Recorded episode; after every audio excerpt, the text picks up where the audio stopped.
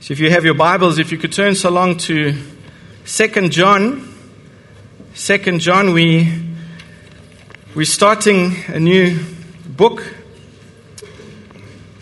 We finished last week in 1 John. We looked at the subject of idolatry as James warns us in the last verse of 1 John to beware, to guard our hearts, to keep ourselves from idols.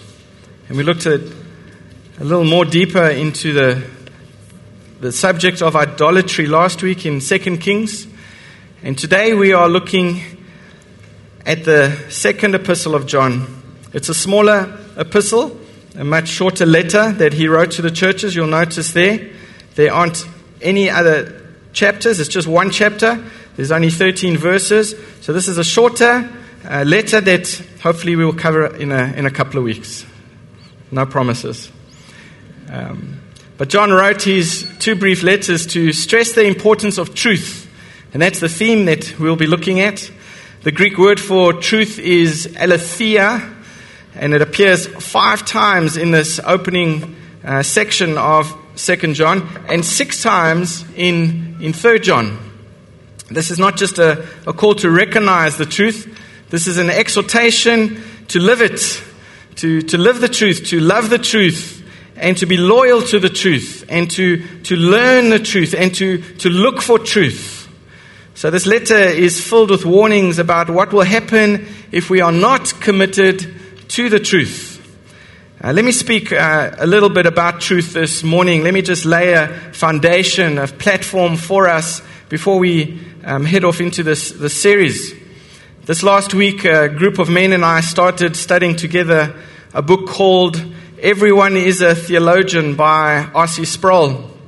And we started looking at the negative influence that philosophies such as pluralism and existentialism and relativism have had on the, on the study of theology as a systematic.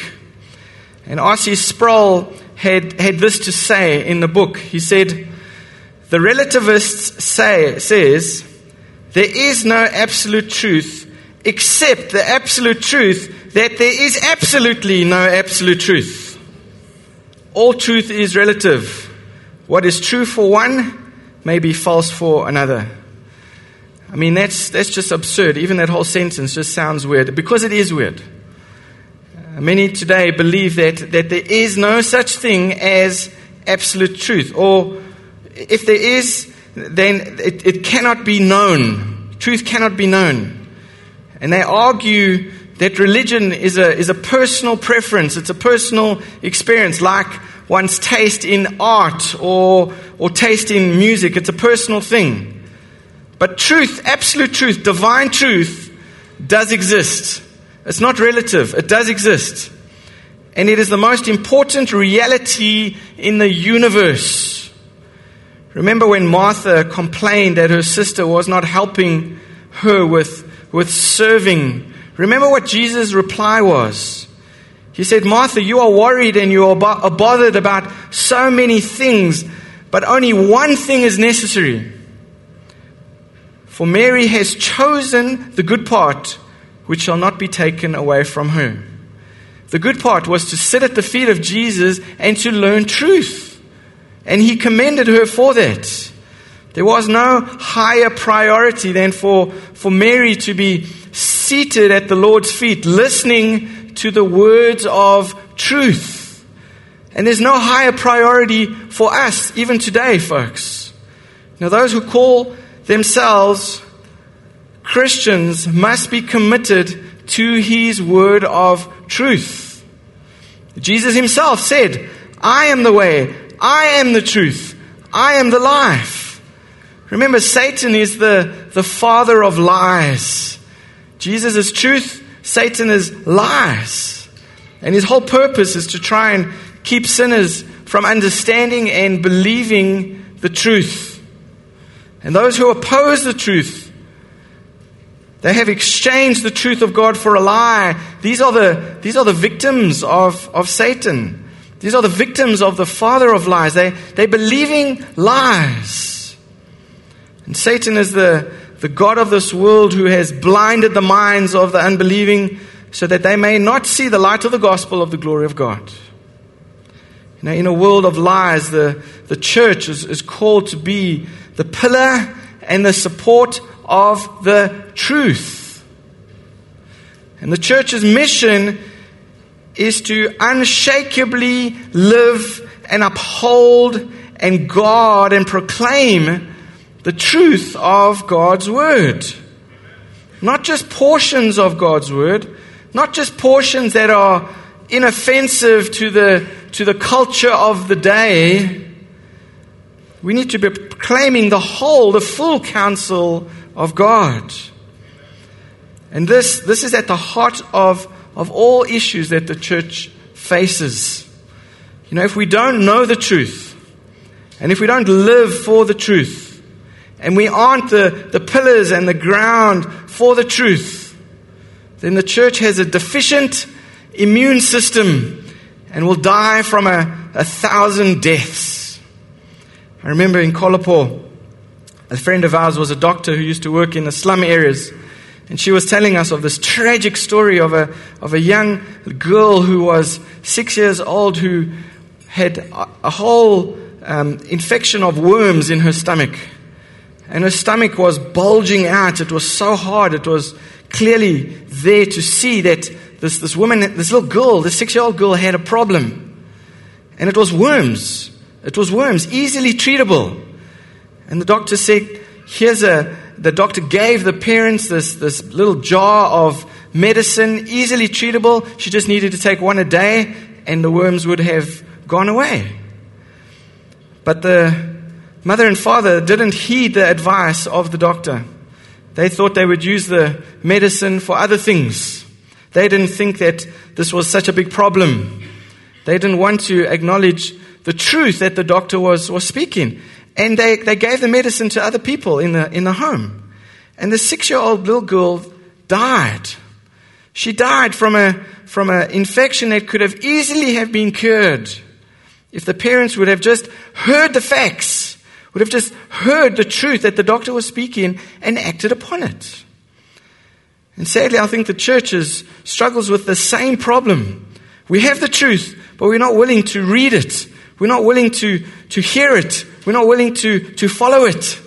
And as a result, we have a weak, anemic, ineffective church that is unable to stand for the truth.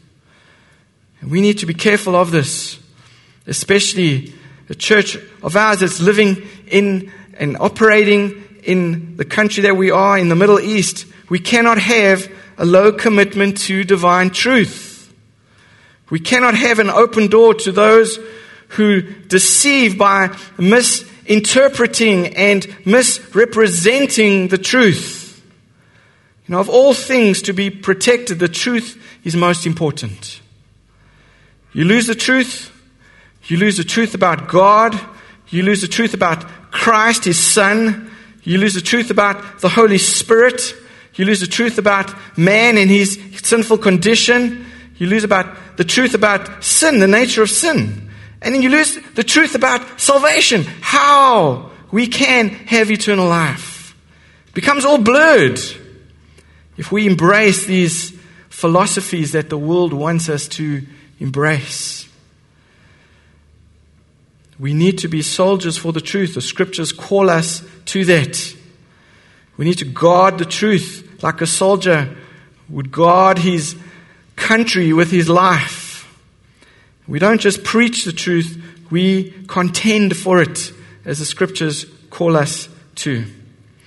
So let's read 2 John this morning as we go into this study with this theme of truth.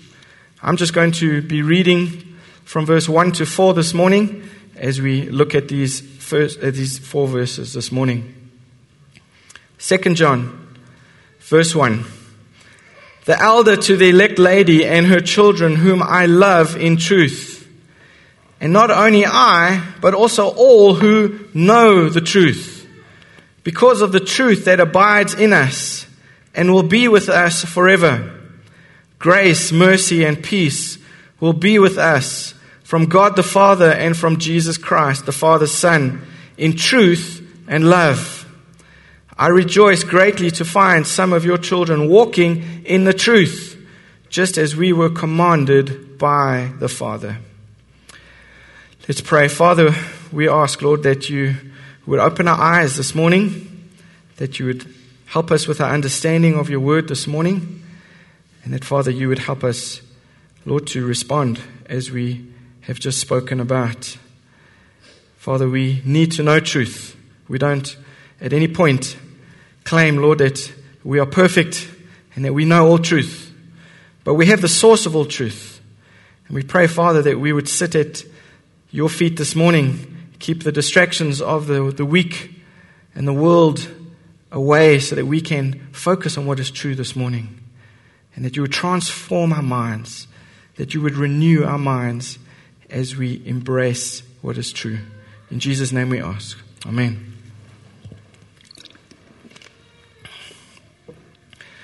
So, my first point this morning from verse 1 is simply God's love. John's tender words of address to the church are, are, are tender. They are very, um, very kind, but words of love. And this is John's dear church, but it's so much more beautiful than that. Um, we see in verse 1 the elder to the chosen lady and her children, whom I love in truth. And not only I, but also all who know the truth. Here, John is reminding a, struggling church of, of God's love for her and of his, um, of, of God's love for her, but also his love for her, Christ's love for her.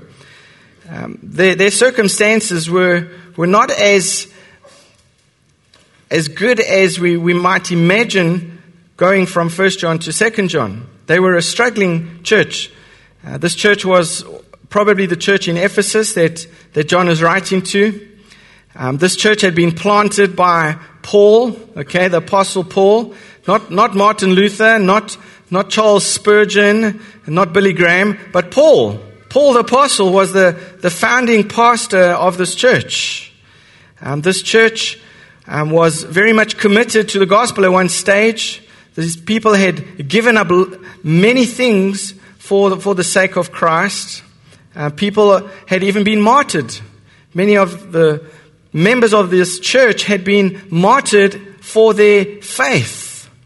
They loved the Lord Jesus Christ, and, and the Roman government hated them for that. Because Caesar was the Lord that they were to worship, not Jesus Christ. Mothers and fathers were taken to the, to the salt mines in Asia because there was a perfect somewhere in Asia where the Roman government would keep all the, the people in a confined area away from society. And that's where they lived if you were disloyal to the, to the Roman emperor. And off these people went, and of course, there were orphans that were left behind. And this church was full of these children that needed to be taken care of. But this church was standing for, for what was, was true. And this church was standing against the world because the world wanted them to profess anything else but the name of Jesus Christ. But in God's mercy and in God's grace, the Lord kept them. And the Lord nourished them. And John is now encouraging them. But in this church, sadly, there there was the work of the devil at, amongst them, and there was a division that happened in this specific church. You know, people were coming in and saying that they have secret teachings that they knew that the apostles never knew about, and that they had insights into the Holy Spirit that nobody had insights before, and that they had some truths they were a little bit different about Jesus than they had ever heard before. And they began to teach these things about Jesus, which, which were against the words of Jesus. They were against the Bible. They were not taught in the scriptures. And of course, they led many people astray. And some families had followed and had joined these, these false teachers. Friends were divided, and eventually the, the church split. And you can imagine the humiliation from the members of this church. Try and, try and picture this in your mind. You're, you're in Ephesus, and you've been standing as a witness to Christ in the midst of all of these pagans, of, uh, in the middle of all of these people who, who hate Christianity. And they always thought that you were strange. But now they're mocking you. They're looking at the church going through this terrible time and they're mocking you. And they're saying, Oh, yes, you're, you're these new creations, aren't you? Look how you're acting. Yes, you have the love of God and the love of the Spirit in you, and you cannot even get along with one another. And they mock them. And you thought church splits were just the thing of today. Well, it happened even in the early New Testament church. Can you imagine how depressing that would be for the, the real, genuine Christians who were standing for truth? In those days, you couldn't just pick and choose which church you wanted to go to. I mean, there were very few churches around that were standing for the truth. And here they were being mocked by the, by the pagans. They were being mocked. They were being ridiculed. And here's John, and he says, from the elder, he writes to them in a very personal way, in a very loving way. He says to them, I'm your elder. I'm your elder. I'm your pastor. I'm your, I'm your shepherd. I'm writing to you, dear chosen lady. And her children whom I love in the truth, talking about the church. Now, notice these words of encouragement that John gives, even in his greetings. First of all, he describes the church as the elect. He describes the church as the chosen of God. He says, You are the chosen lady. She's described as the chosen, the elect of God. She's under pressure from the world. She's been persecuted by the world and even from people in the church. And heresies are dividing her, but false teachers are troubling her. And division is there. But in God's eyes, she is the bride that He chose from the foundation of the world. He chose her. He sought her. He bought her with His blood. I know we sing that song, I have decided to follow Jesus. And I understand the origins of that song. It was first written by a, a Brahmin priest in India who converted to, to follow Christ. And as he followed the Lord, he gave up everything. And he wasn't willing to go back to his idols. He wasn't willing to go back to his pagan religion. He was going to follow Christ and Christ alone. But folks, we need to be careful when we sing those words. We don't decide that we're going to follow Christ. God chooses us. That's what the scriptures talk about here. He chooses us. We are elect. He's, he's the one who searches us. He's the one who comes after us. Remember, while we are in our sins, Christ died for us. While we're running away from Him, He goes after us. He bought us. And John emphasizes God's choice. His choice was at the beginning. Look at, look at verse 13. The last verse. He says, The children of your elect sister greet you. So John is emphasizing God's choice at the beginning as well as at the end of this letter. And I believe John's emphasis here is intentional. It's very intentional because the reality that God chose us to be his children gives us comfort. I mean, if we chose God and things are going bad, well, we can choose to leave him as well, isn't it? But that's not the case. God has chosen him. And He's promised in His Word that nothing can separate us from His love. And this should give us comfort. It gave this church comfort. They were going through trials. They were going through, through many struggles. And these churches had gone through tur- turmoil with the teaching of these false, these false prophets and these false teachers, causing much confusion and division. And it would be a comfort to be reminded that God had initiated their salvation and He would complete what He had started. And He promises He would do that. What a wonderful truth. And the false teachers would not and could not undermine what God sovereignly purposes to do in His church. Because He's the sovereign one, not these false teachers, not the devil. It is God Himself. It is Christ who is the sovereign one. And John doesn't just stop there. He says, and I want you to know this I love you, brothers and sisters, in Christ. The church is described not only as chosen, not only as a lady, but she is described as loved by John as well, and all true other fellow believers. He says, Whom I love in truth, and not only I, but also all who know the truth. So John is saying, I want you to know, my friends, that I love you. He's not just saying, I love the building that you worship in. They probably didn't have a building at that point. They probably met in, in little homes somewhere um, or, or in, a, in a series of homes belonging to the members of the church. But he's saying, I love the people of God. I love you. And not only that, but all true believers that, that are part of you. And even though you may feel isolated, even though you may feel hated by the world, even though there's divisions from, from within, John is saying, I love you. So here's a struggling church reminded of the love of God and of the mutual Christian love that comes with a faith family. With a faith family. I'm sure many of you have seen the movie Finding Nemo. It's a, it's a powerful story of the love and determination of a caring father. It's a story of fish, okay, a little fish, cartoon fish. And it's a story of being lost and then being found. It's a story that can help us understand our Heavenly Father and, and His love for us. Remember Nemo's disobedience. It caused him to be separated from his father, and there was nothing that he could do to get back on his own, as much as he tried. And he ended up in a, in a little fish tank in a, in a dentist's office. And his situation seemed hopeless.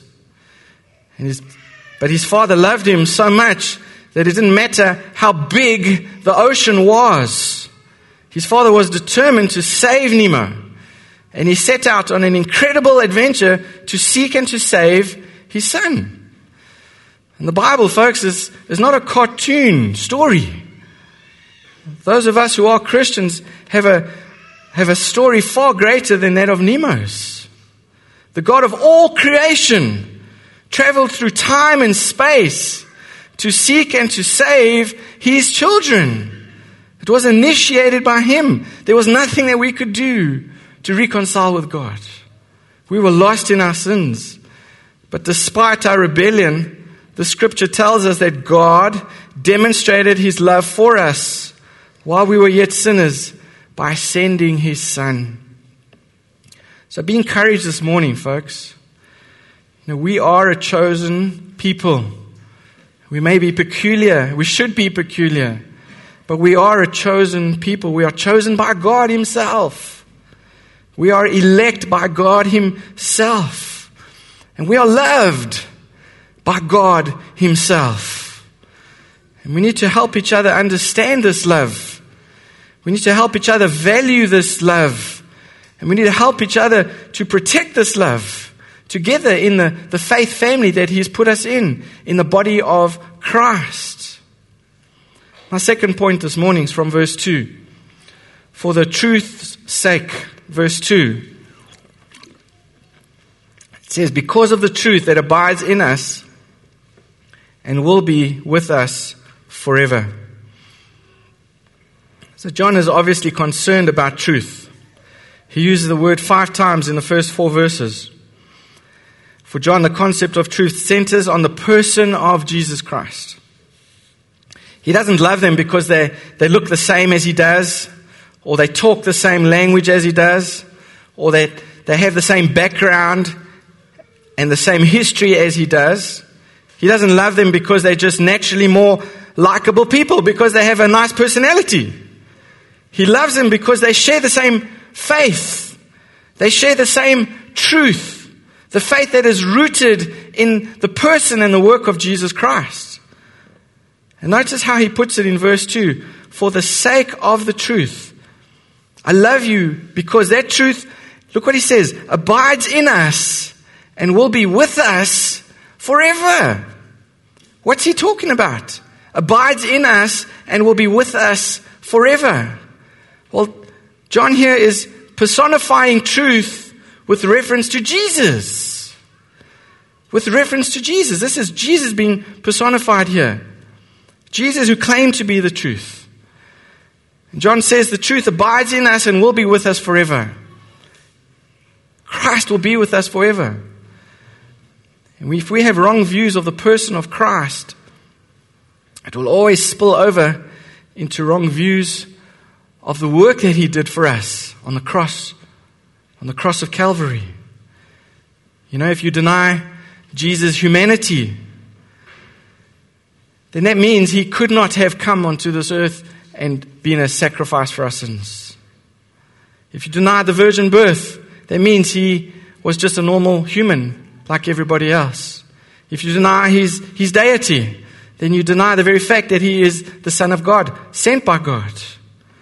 So it's essential to hold to sound doctrine on the person and the work of, of Jesus Christ. Remember the, the Gnostics, the false teachers that were spreading these false doctrines in the church at that time, believed that Jesus was not the, the Son of God. They refused to believe he came in, in, in, in spirit and in flesh. They refused to believe that he died on the cross. They refused to believe that he was resurrected from the grave. And of course, that was all false. We need to protect what is true. We need to guard what is absolute truth. This week, John Zerby sent me a link to a video that, that really saddened me. In the video, a young Methodist pastor was responding to the vote that the United Methodist Church took last month at their general conference in the US. And the United Methodist Church voted to maintain its traditional stance against same sex marriage and homosexual clergy. And that was a good vote. But now, what was said in the video was a young Methodist pastor from California saying that he was mourning this decision. And he went on to say that he believed there were no shouts of joy in heaven over the vote, but rather tears over God's heart being broken because people were standing for truth. Even more crucial, he said, he continued to say, he said, the church chose to follow a movement of retribution and restriction instead of openness and loving kindness that God is surely calling us to embrace. Loving kindness? Clearly, this pastor has no biblical understanding of what loving kindness is, of what God's love is. You know, the most unloving thing that any one of us could do is love without truth is to love without truth. You know, I love my children enough to make sure that they don't play with scissors in the streets. I'll do whatever I can to take that danger away from them. I love my children enough to tell them not to put their fingers in the electric socket. I understand what is truth. I understand what would happen if they resist my truth. And so do the scriptures, folks. The gospel truth is God sent his son Jesus in the form of a human to give his life as a sacrificial ransom in order to save us from our sins. Not so we can continue in our sins, not so that we can be homosexuals and enjoy the lust of the flesh. That is not biblical truth. Truth is absolute. Divine truth does exist. We cannot and we must not change it to suit our sinful appetites. Divine truth does exist. In verse 2, John is telling these Christians, Friends, I want to tell you one reason I love you is because we share the same truth. So, love without truth is not Christian love. And it is precisely that shared truth of the glorious story of God's grace in salvation in Jesus Christ that, that brings us together, that makes us a church. Remember the word church, ecclesia. It's a gathering of believers who believe the truth of the gospel. And so John is saying to these Christians who are suffering because of their love of truth, he's saying, I want you to know this. I love you because you love the same truth, because you love the Savior. I love you because you say you love the same Word of God. I love you because you love the same truth.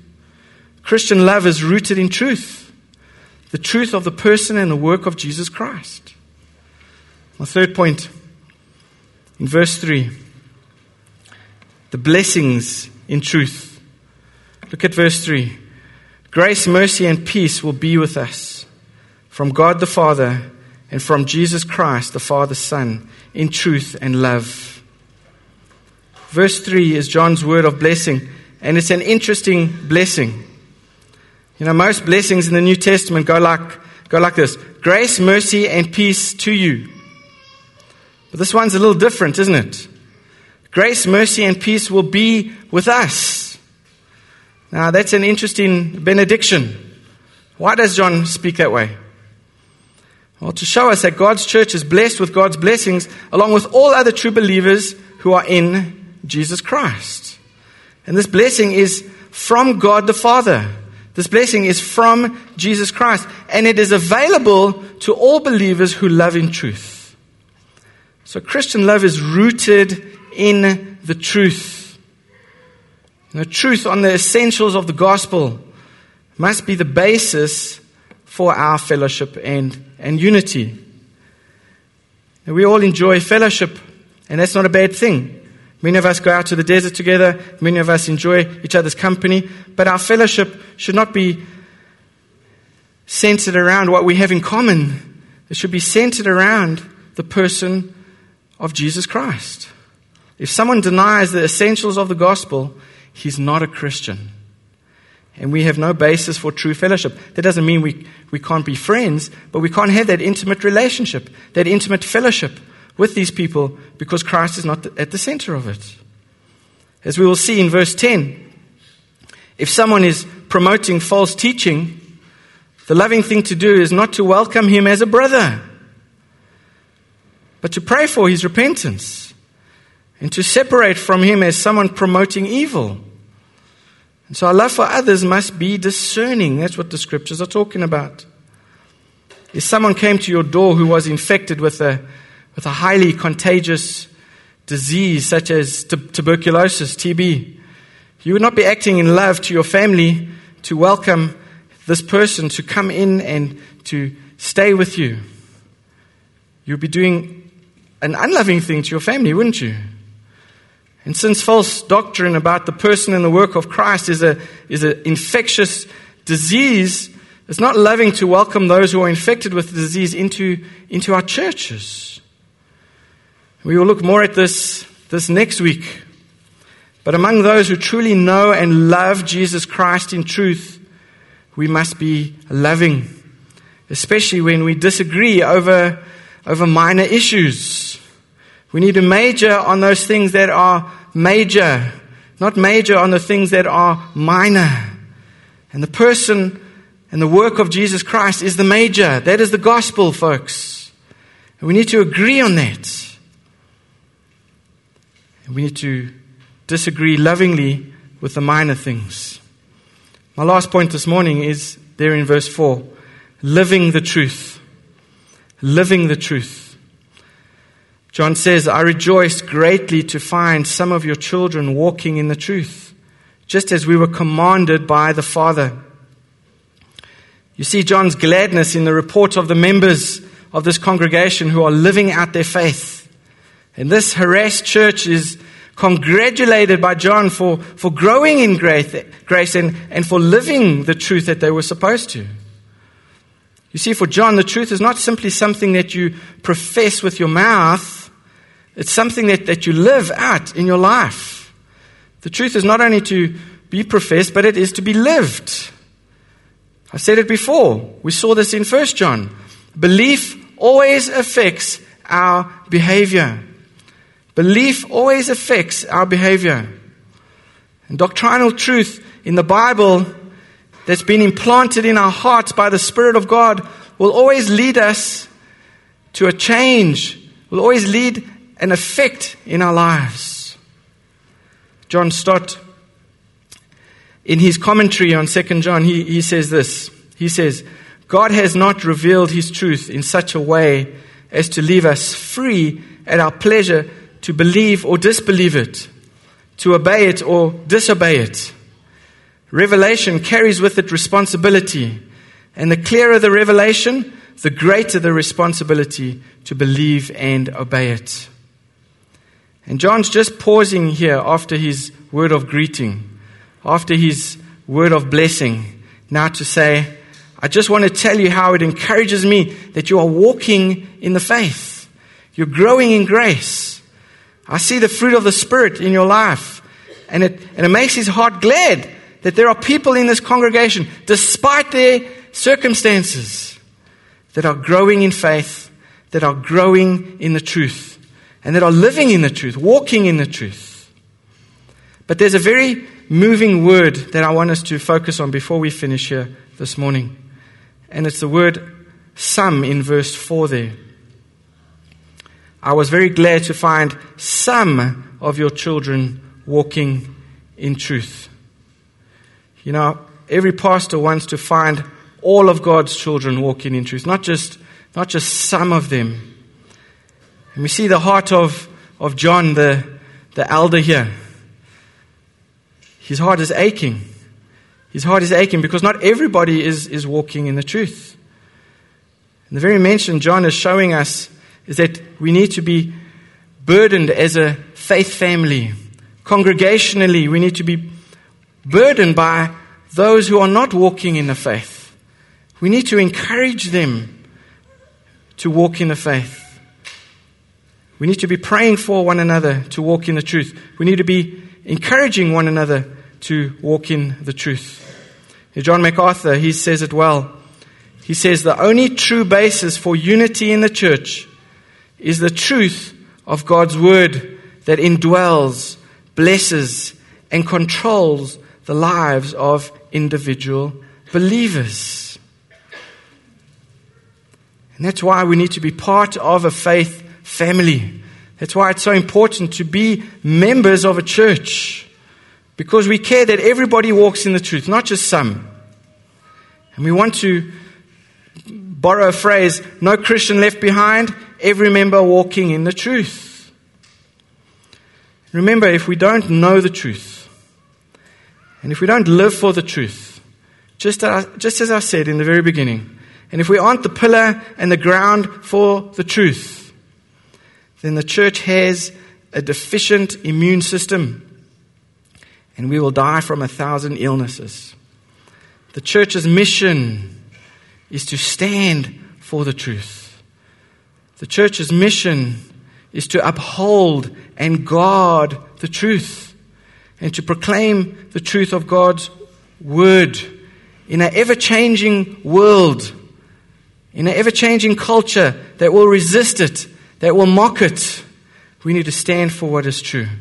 We need to stand for the gospel of the Lord Jesus Christ, the truth that He came to save sinners from their sins. We have a mission.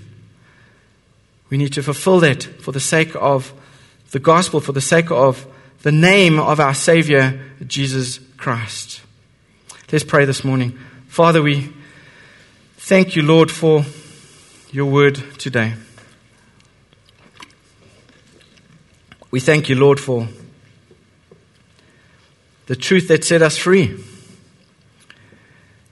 We thank you, Lord, that we are free indeed, free from the lies of the devil, free from deception. That doesn't mean, Lord, that we won't be tempted, but it does mean, Lord, that you have opened our eyes and we know what is right and we know what is wrong. We know what is true and we know what is false because you have shown that to us. We have been set free and we thank you for that. We pray, Lord, as we grow in truth, as we grow in our understanding of you, Lord, that you would grow us closer to you, that we would build our lives on that which is true, that we wouldn't plant and build our lives on shaky ground and build our castles in the sand. That we would build our lives on a firm foundation who is none other than Jesus Christ. So, Lord, we pray that you would grow our church as we go through this series, that you wouldn't just grow us horizontally, but that you would grow us vertically, Lord, deeper into your word and closer to you, but also closer to each other as we grow together in this journey that you've put us on. We do thank you for this faith family, Lord. Thank you for their love for you. Thank you for their love for what is true. Thank you for their love for the gospel. And I know, Lord, there are many of our families here that are not with us, that are struggling, Lord, with their rejection of what is true. We pray for them, Lord. We pray for those, Lord, that we can influence this week. Help us to stand for what is true. Help us to live what is true. And that you would overcome the darkness that is in their hearts. And that you would set them free from the blindness, Lord, and from the sin that is keeping them from knowing you. So we pray for your work in us. We pray for your work through us, Lord, for the sake of your great name and for the joy of your people. We pray this prayer in Jesus' precious name. Amen.